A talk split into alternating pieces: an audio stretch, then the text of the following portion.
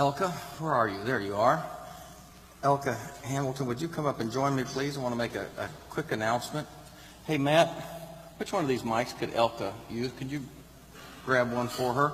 Elka Hamilton and her wife, Tara Hoffman, right? I get the H's. Is that right? Other way around. Doggone, can't y'all hyphenate? Make it easy. Um, Tara is one of our. I've always wondered when two hyphenated get together, then their kids have four names. Is that the way it goes? It, it could get exponential. But um, Tara is one of our leadership council members, and as we're kind of building out this new staff here at Grace Point, uh, it became obvious that her wife, Elka, had a heart for social action and justice. And I wanted, she's going to uh, say a bit, but we've got a lot coming up from now to the end of the year in terms of mission and social justice outside the walls of this church. This lady has a heart for that. She served in churches in this capacity before on a couple of occasions, and so she stepped forward. And so I just wanted to welcome her as the Director of Social Action and Missions at Grace Point. Would you thank Elka?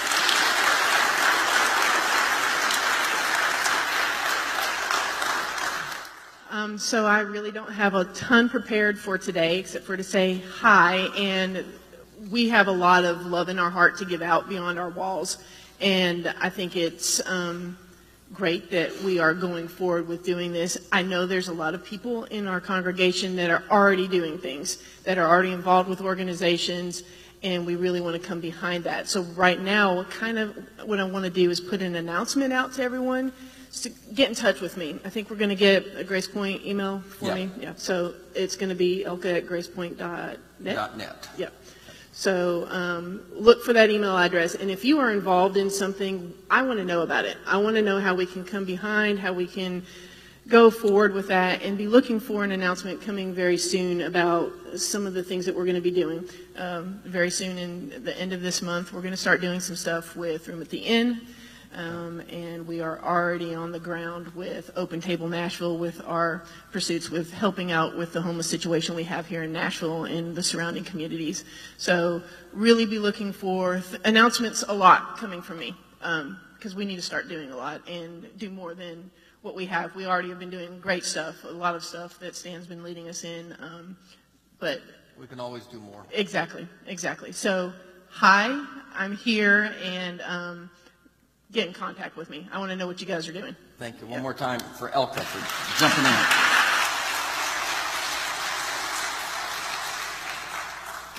Well, let me start something today that I can't possibly finish with something very important.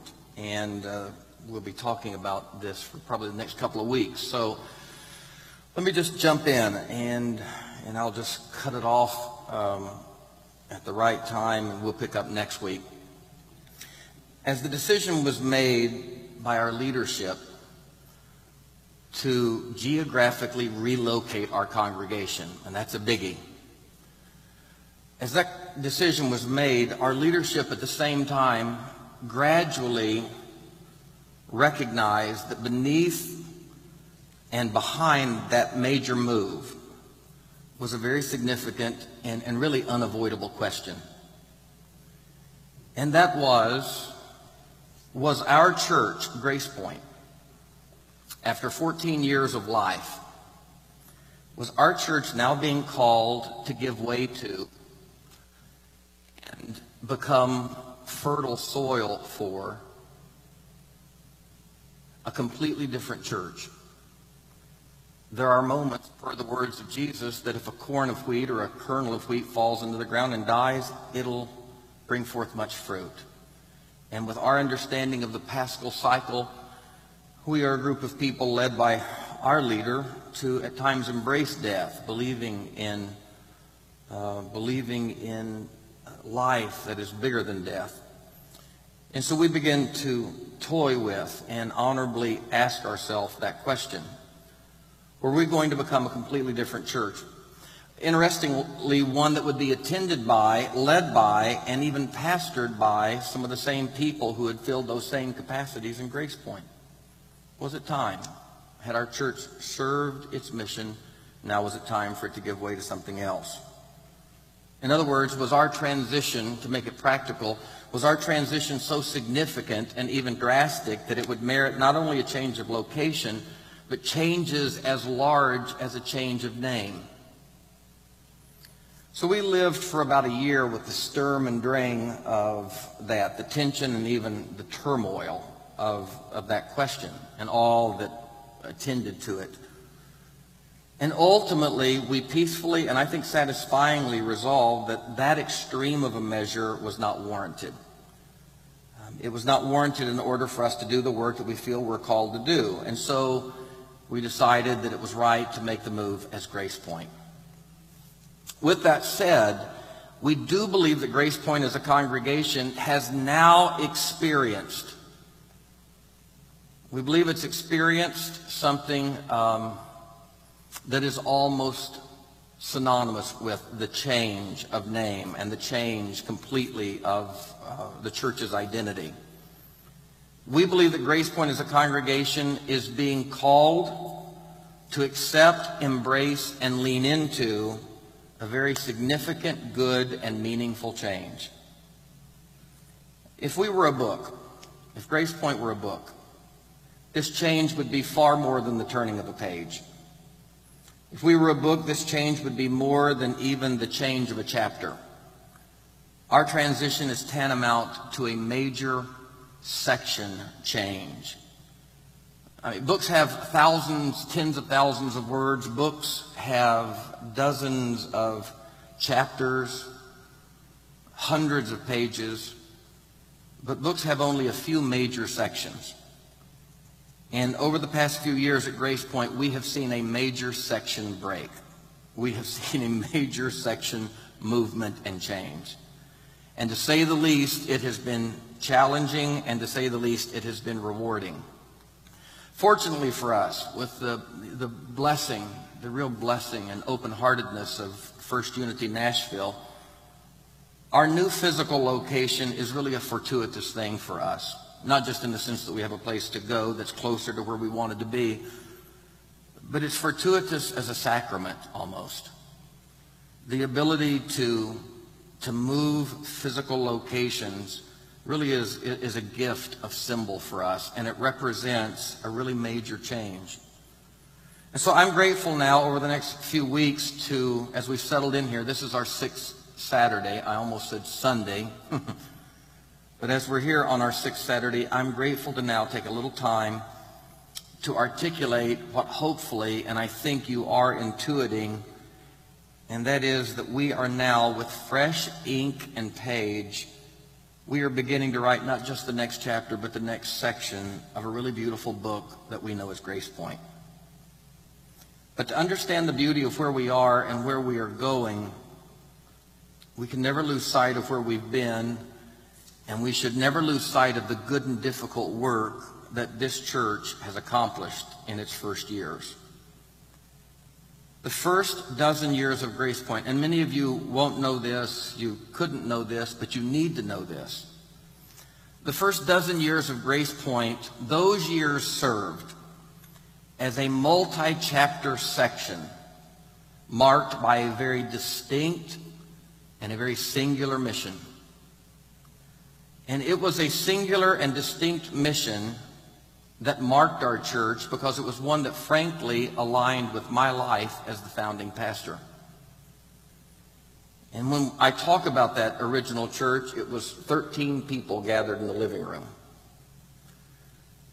Frankly, the mission of this church that was singular and distinct, that mission that aligned with my life, was the only mission and the only church that I could have pastored in good faith.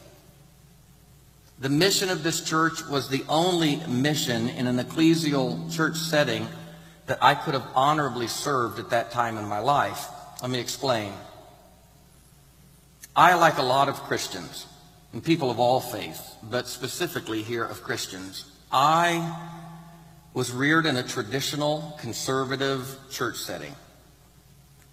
And I had, by my early 30s, already been in a protracted and ongoing process of what we know as theological deconstruction, uh, faith disorientation.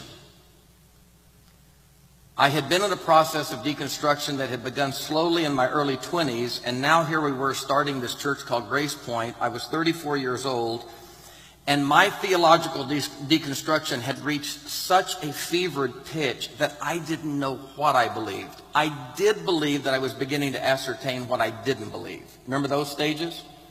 You don't know what you believe, but you know, you think what you don't believe. And so uh, there I was with that fevered pitch of deconstruction going on in my own heart and soul.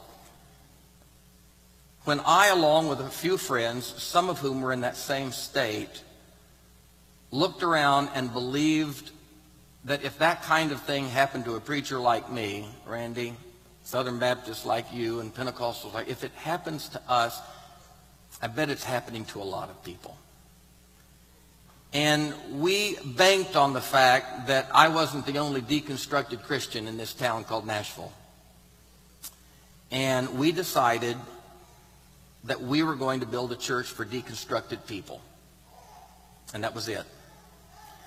For 12 years, and this is, this is astonishing now as I look back on it, and forever during that time, I always called it an experiment, but when it finally turned out to be just that, an experiment, I was surprised. I don't think I meant it, Steve, until I actually saw that it was true. For 12 years at Grace Point, we literally, how can I say this? For 12 years at Grace Point, we literally had no fixed creed, except that we believed if there was a God, that that God, that that God represented in the face of Jesus was lovingly sympathetic to deconstructed people like us.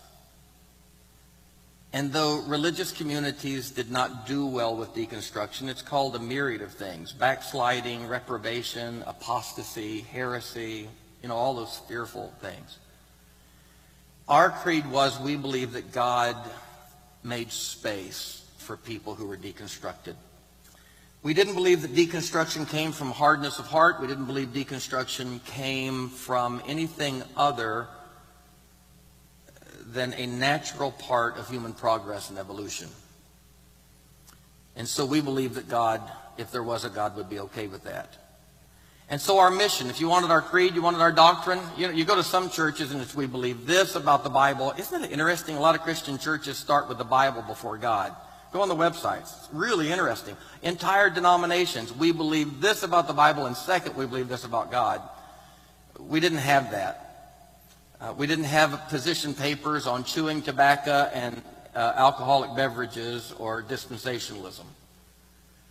Our mission was to provide a safe place, to literally provide a sheltering community for those who simply no longer knew what they believed, period. Beyond that, for our first 12 years, some of you who were here can remember those maddening days because you could not nail me down to what I believed about major theological issues. And some people thought I was being politically evasive. I wasn't. I was being soulishly true. You couldn't pin me down to what I believed about virgin birth and same-sex marriage because, frankly, I didn't know. I wasn't a politician. I was a deconstructing Christian serving as a pastor. And I was very active. I read my head off. I read everything I could get a hold of. I was very active in my deconstruction, and I was very committed to getting to a place of new construction. I mean, who wants to live deconstructing your whole life? Some of you, still in this room, I, I talk to you frequently, you're still in deconstruction. It's not a fun place to get stuck in. And I continually get the question, will it ever end? When do I come out of this? And so I had it as my goal to get to new construction for sure. And then in 2012, I began to realize first, and our leadership, I notified them, and they were seeing the same thing. In 2012, we began to realize that our identity as a veritable deconstruction zone for Christians was going to have to change. This thing that had had my heart personally and vocationally, being a deconstruction zone for dis- disoriented, disenfranchised Christians, that identity was going to have to change. It would no longer be our primary identity. Here's why. We realize that deconstruction as an end in itself, that deconstruction as an ultimate and primary mission for a church was not and actually should not be sustainable. What we had made the primary mission of our church, a safe place for disoriented Christians. What we had made the primary mission of our church, a safe place to be able to say, I don't know. A safe place to be able to not sing the song or let the sacrament go by and say, I'm not sure where I am anymore. A, a, safe place to fall apart in your faith. A safe place to be reverently agnostic. A safe place to deconstruct. We knew that this thing that had been our primary mission must always be a part of our church's life, mission, and ministry, but it could not be the fixed and final point or the undergirding and overarching reason for our church's existence. Why, you, you ask? Because that 12 year run, Tamara, was a good run. Why couldn't a church have as its primary mission ad infinitum deconstruction? Good question. Here's why. Because healthy humanity, healthy spirituality, whatever you call it, the soul making journey does not terminate in deconstruction. Deconstruction is absolutely an inescapable part of one's journey but it is not the end goal. As much as we all will always retain a sense of agnosticism and a reverent sense of we don't know everything, and there are vast mysteries that with every unfolding answer, three new questions are provoked. Obviously, we will always have some sense, some sense of that. But deconstruction, this perpetual, not ad infinitum, but ad nauseum sense of I don't know what I believe. Though an inescapable part of our life, it is not the end goal. And while all of us will always, in the vast mystery of the universe, retain some element of deconstruction in our souls, the deconstruction that we had built a church on was a cataclysmic loss of faith. And all of the attendant confusion and sadness that a loss of faith can muster. You say, well, that's kind of a, a, sad thing to build a church on. Not really, because this town is full of fundamentalist, evangelical, conservative, traditional religionists, especially Christians, who are sitting on pews tonight and tomorrow, and they do not have a safe place to admit their questions, the dissonance in their soul. And when we found one another, what made it beautiful was absolutely there should be a safe place to do this but as we were doing it together, the level of intimacy and care that we developed was really phenomenal because we were all in the same place. And it was a very vulnerable place, and so it led to some really deep relationships. But the reality is deconstruction should ultimately begin to lead, not to reconstruction, because that intimates that we're rebuilding what was. And this isn't about, the spiritual journey isn't about putting Humpty Dumpty back together and getting back to where we were. It's often about moving on to an entirely new place. Deconstruction is almost like a riptide. And if you fight it, it will, it will drown you. Sometimes you just got to roll over on your back and let it ride you out. And, and, and sometimes you get so far from the coast, you don't swim back. Sometimes you go on to a new island. Deconstruction and the vulnerability and the openness that it provokes should always give way to a new faith construction, a new belief system. Just as naive orientation, the inherited faith of our youth. You remember that first faith that we received when we memorized answers that we didn't even know the questions to. It's called orthodoxy, right? Life, we hadn't lived long enough to actually get the complexity and the nuance of the questions, but we memorized the answers and we had the verses and we went through our catechisms, both Protestant and Catholic, and our confirmations and our uh, early baptisms, and we gave our heart to Jesus at seven beside our bed. That naive orientation, that inherited belief system necessarily has to give way to honest disorientation and inquiry. It has to give way to a confused faith. It has to give way to deconstruction. And just as that has to be, so does deconstruction eventually have to give way to new construction and the mature development of a personal vision of life and God. So after 12 years of making it our primary mission at Grace Point to foster and nurture deconstruction, our efforts had worked. We looked around and we had a almost $2 million budget. We had over 2,000 people who called Grace Point home. And in that group of a couple of thousand people, seven or eight hundred of them would gather every Sunday. In the safe environment of that first dozen years, in that safe environment, laced with forbearance, grace, space, and tolerance, it happened.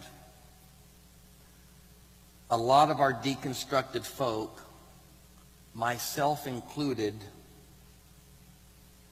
begin to move into new construction. Out of the ashes of the old, a phoenix of a new faith and vision began to develop. And it couldn't have come too soon for me. I had been in earnest in almost a tormenting deconstruction of I don't know what I believe, trying simultaneously to serve as a vocational minister. the torture of that, Lord. But now all of a sudden, out of that safe place,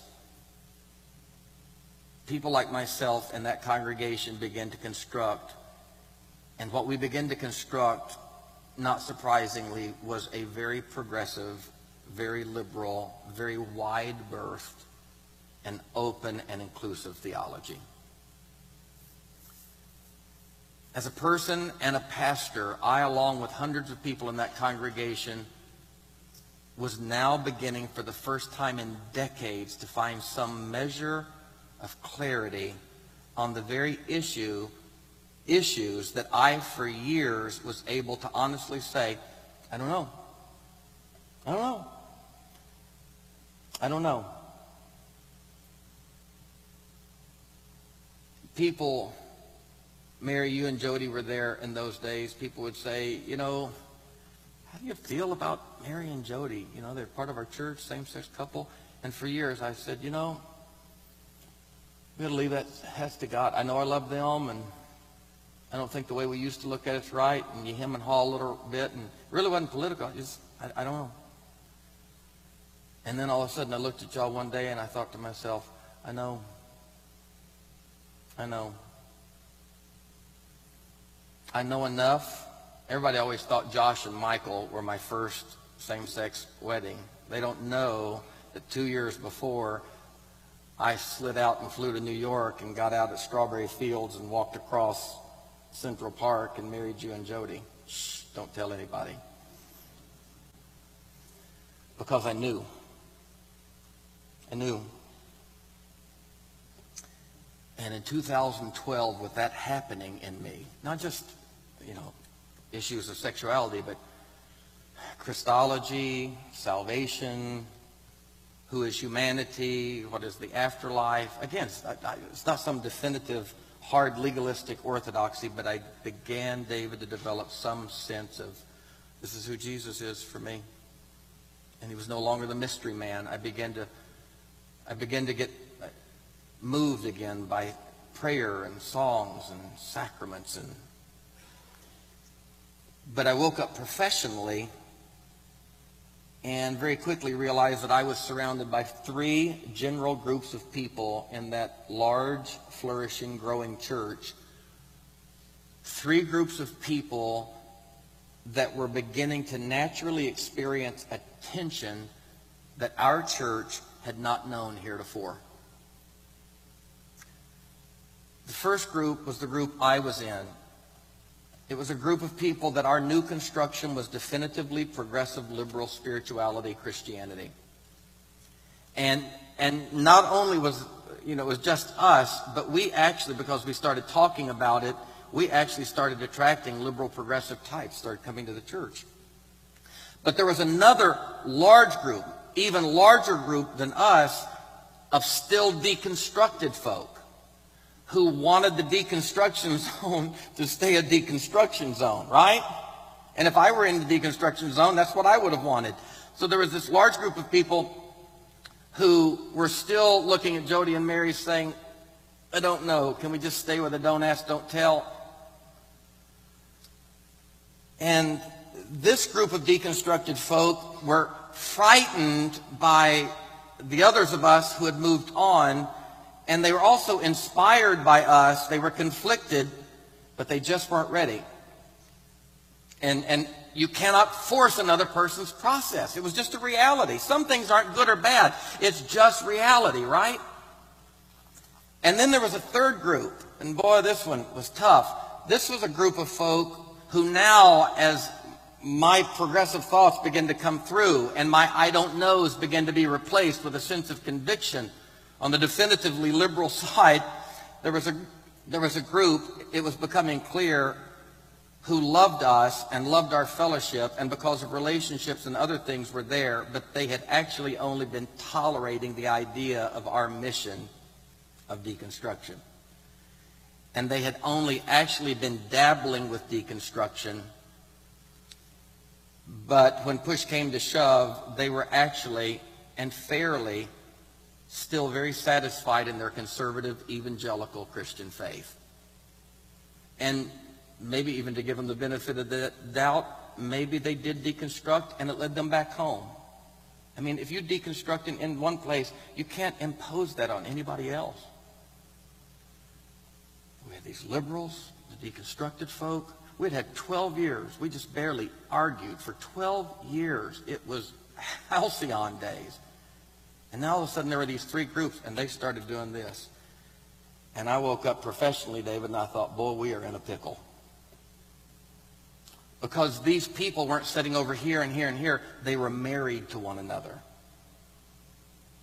they were sons and daughters and brothers and sisters, and they were on the board together, and they served in mill group leadership together, and Barbara, they taught Sunday school classes together, and they were our best friends. Woo! So knowing where I was at the time, 2012, knowing where I was and knowing where I was obviously headed theologically, it did not take a rocket scientist to extrapolate where I was going. Now, all of a sudden, the church started by the 34 year old young man who could only honorably pastor a de- deconstructing congregation. Now that 12 people was a couple of thousand people, and now that 34 year old young man was a 44 year old middle aged man who could only honorably and honestly serve a liberal progressive Christian church which the majority of Grace Point wasn't. And so from that dilemma was born our last five years.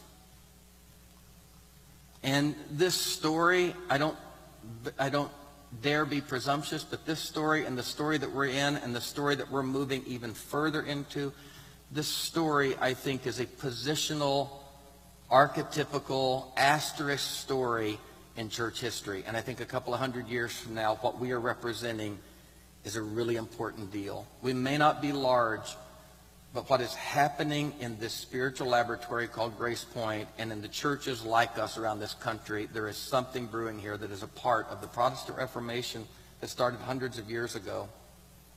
And we have a role to play. So from that dilemma, the last five years have been the hairy and challenging and exciting and harrowing space of this transition in both the vision and mission, literally the theological identity of this church called Grace Point. Please hear me. We are no longer who we were. We are no longer, in terms of identity, primarily a deconstruction zone for disoriented Christians. That mission to provide a safe place for those wrestling with theological disorientation and faith deconstruction, please hear me, it will always find a wing of our church dedicated to it. Any progressive liberal church worth its salt in an area like this has got to bridge to people coming out of conservative places, scared to death. We have got to dedicate a wing of our church to that process. We cannot forget that we needed so desperately a safe place, and many others will need that, and we have to provide that. People in that state will always have my heart personally, and they will always have a portion of my work and life dedicated to them. Probably the first three or four books I write will be dedicated to that group of people. But our primary vision and mission has changed. And yet we are not starting a new church and our name is still Grace Point. But do not be mistaken, we have done much more than turn a page, start a new chapter, or repaint some rooms. This is a big deal. We are now a progressive liberal post-evangelical Christian church. I don't like labels, but sometimes labels are necessary. We are a progressive liberal post-evangelical Christian church. Our theological vision is generally set. You say, well, I don't like it being set. Well, here's the good news there. A part of progressive theology is a continued flexibility and an openness to revision and amendment always. That's the beauty of progressive theology. But make no mistake, we have a theological identity now, and we will make calls and we will make statements on things like God, Jesus, humanity, salvation, sexuality, and we will do it with great openness and latitude, and we will do our best to not become liberal fundamentalists because fundamentalism and Phariseeism and narrowness is an equal opportunity stupidity that both conservatives and liberals fall prey to. It's a narrowness of heart that says, I'm right and you're an idiot, and we cannot fall prey to it on either side. I know some real jerks on the liberal side, and I know some real wide-hearted, loving people on the conservative side. This theological change and its subsequent result of a changed mission has left us has left us obviously not 2,000 members, obviously not with a $1.7 million budget, obviously not with 800 people on Sunday and two-pack services. But it has left us faithful, it has left us equipped, and it has left us, by my estimation, better for all of its challenges. It has left us also with most of the practical realities faced by a new church. I'll say that again. These five years has left us with most of the practical realities faced by a new church. We've been in this room for six weeks and after six hard weeks, we have just identified, Jeff Barton, raise your hand, stand up over here. Jeff and Lisa, good folks in our church, they moved here from Northern California, long time, Assembly of God people, started this journey, started reading the same people, ended up, found us like a needle in a haystack. We're proud they found us. Four beautiful boys, Lisa singing up here on stage. Six months ago, they looked at me and said, we will never get involved in a church again. And he's just accepted to step in and take our high school kids and minister to them. So thank Jeff for that.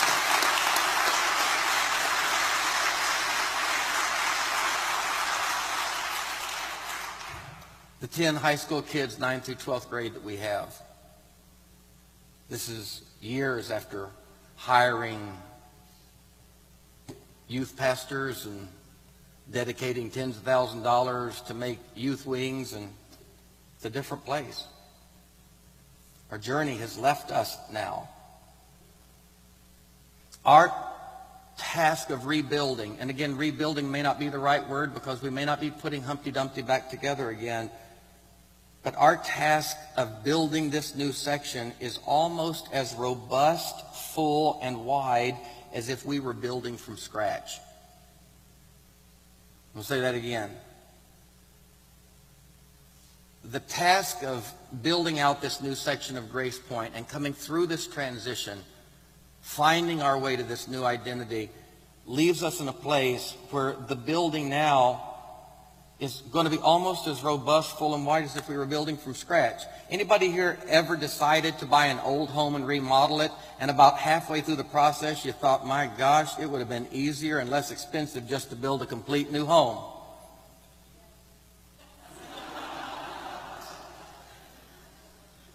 That's why we thought long and hard. Does it simply need, Randy, just to be a, a wonderful 12 years that we bless and say, Let's let it be.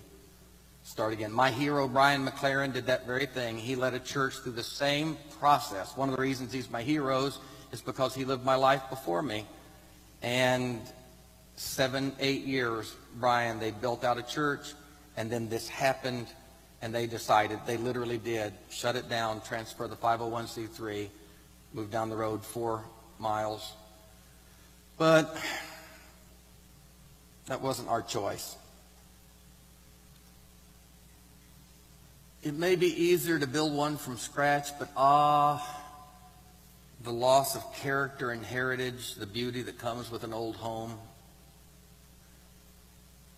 So as, and I'll close here, we'll get out of here. I'm sure the Sunday school teachers have had enough with our kids in this witching hour called 515 to 630. But as we rebuild out this new section of the Grace Point story, we've got to realize that every church has three identities. And the first two of these identities are the most important. The third one I'll talk about later. But I want to stop here and I want to pick up next week with the first two identities of a church. The first identity of a church is its theological vision. If you're going to start a restaurant, you're going to have to decide what your culinary vision is. Are we going to be a steakhouse, an Italian restaurant, a Thai restaurant, a burger joint? A restaurant is not just a restaurant, it's a type of restaurant. There's a, a, particular food that you want to sell, that you want to prepare and serve people. The same is true of a church. As sure as a restaurant is a purveyor of all things food, a church is a purveyor of all things God, mystery, and life. And so a church has to decide in terms of its first identity, who are we theologically? When the word God is said, what do we think? How do we feel about the major existential matters that face humans? What do we think about God and life and humanity? The first identity of a church. That's why there are Methodists and Baptists and Lutherans and Presbyterians. Because there are differences in the way we see God. That's why there are Protestants and Catholics, liberals and conservatives. There's a first identity that must be developed, and that is a theological identity. And that process of developing a theological uh, identity here at Grace Point has been one of our major missions because if Grace Point has been anything in its first 14 years, it has been a player in a major transformative reformation process that is happening in the Christian church around who is God, who is Jesus, and who are we. And Jeff Clark, you know it, leading the Wild Goose, Grace Point stands. That's why you're here. It stands at a pivotal place. And, and the world's not depending on us to have a thousand people or two thousand people. The world is depending on us to walk through this process faithfully, following a cloud and a pillar and not knowing sometime where we're going, but trusting. We have formed a theological identity from an evangelical background, and it's an important one. But there is a second identity that our church now depends upon. And this second identity is the identity not of what it means to be liberal or conservative, Baptist or Methodist. The second identity that is critical is every church must develop an identity as a church, as a congregational community. And I don't care if you're a Thai restaurant or a Russian restaurant, there are some things you've got to do with profit margins, quality of food, recipes, marketing, inspections. There are some things that all restaurants have to do. Doesn't matter what your culinary palate, you got to do these things. And there are some things that churches have to do. And Steve Hartman at our leadership council meeting said it well the other night.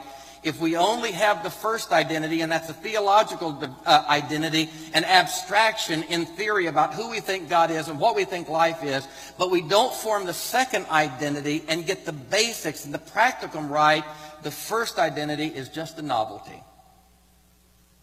But in order for that novelty to become a reality, we got to figure out how to take care of our kids, how to develop relationships, how to do social action, how to educate and inform, how to have great worship services, how to be fiscally responsible, how to do congregational care so when people are dying and having babies, they feel like they're cared for in the body of Christ. There are seven or eight basic elements that every church has to do from Oak Hill Assembly of God to First Unity to Grace Point. It's not about conservative liberal. It's about the practical function of building out the channels and funnels through which our our theology has a chance to be proclaimed. And that is where I will pick up next week. Cut the mic, stop it, and let's get out of here. God bless you. Amen. See you next week.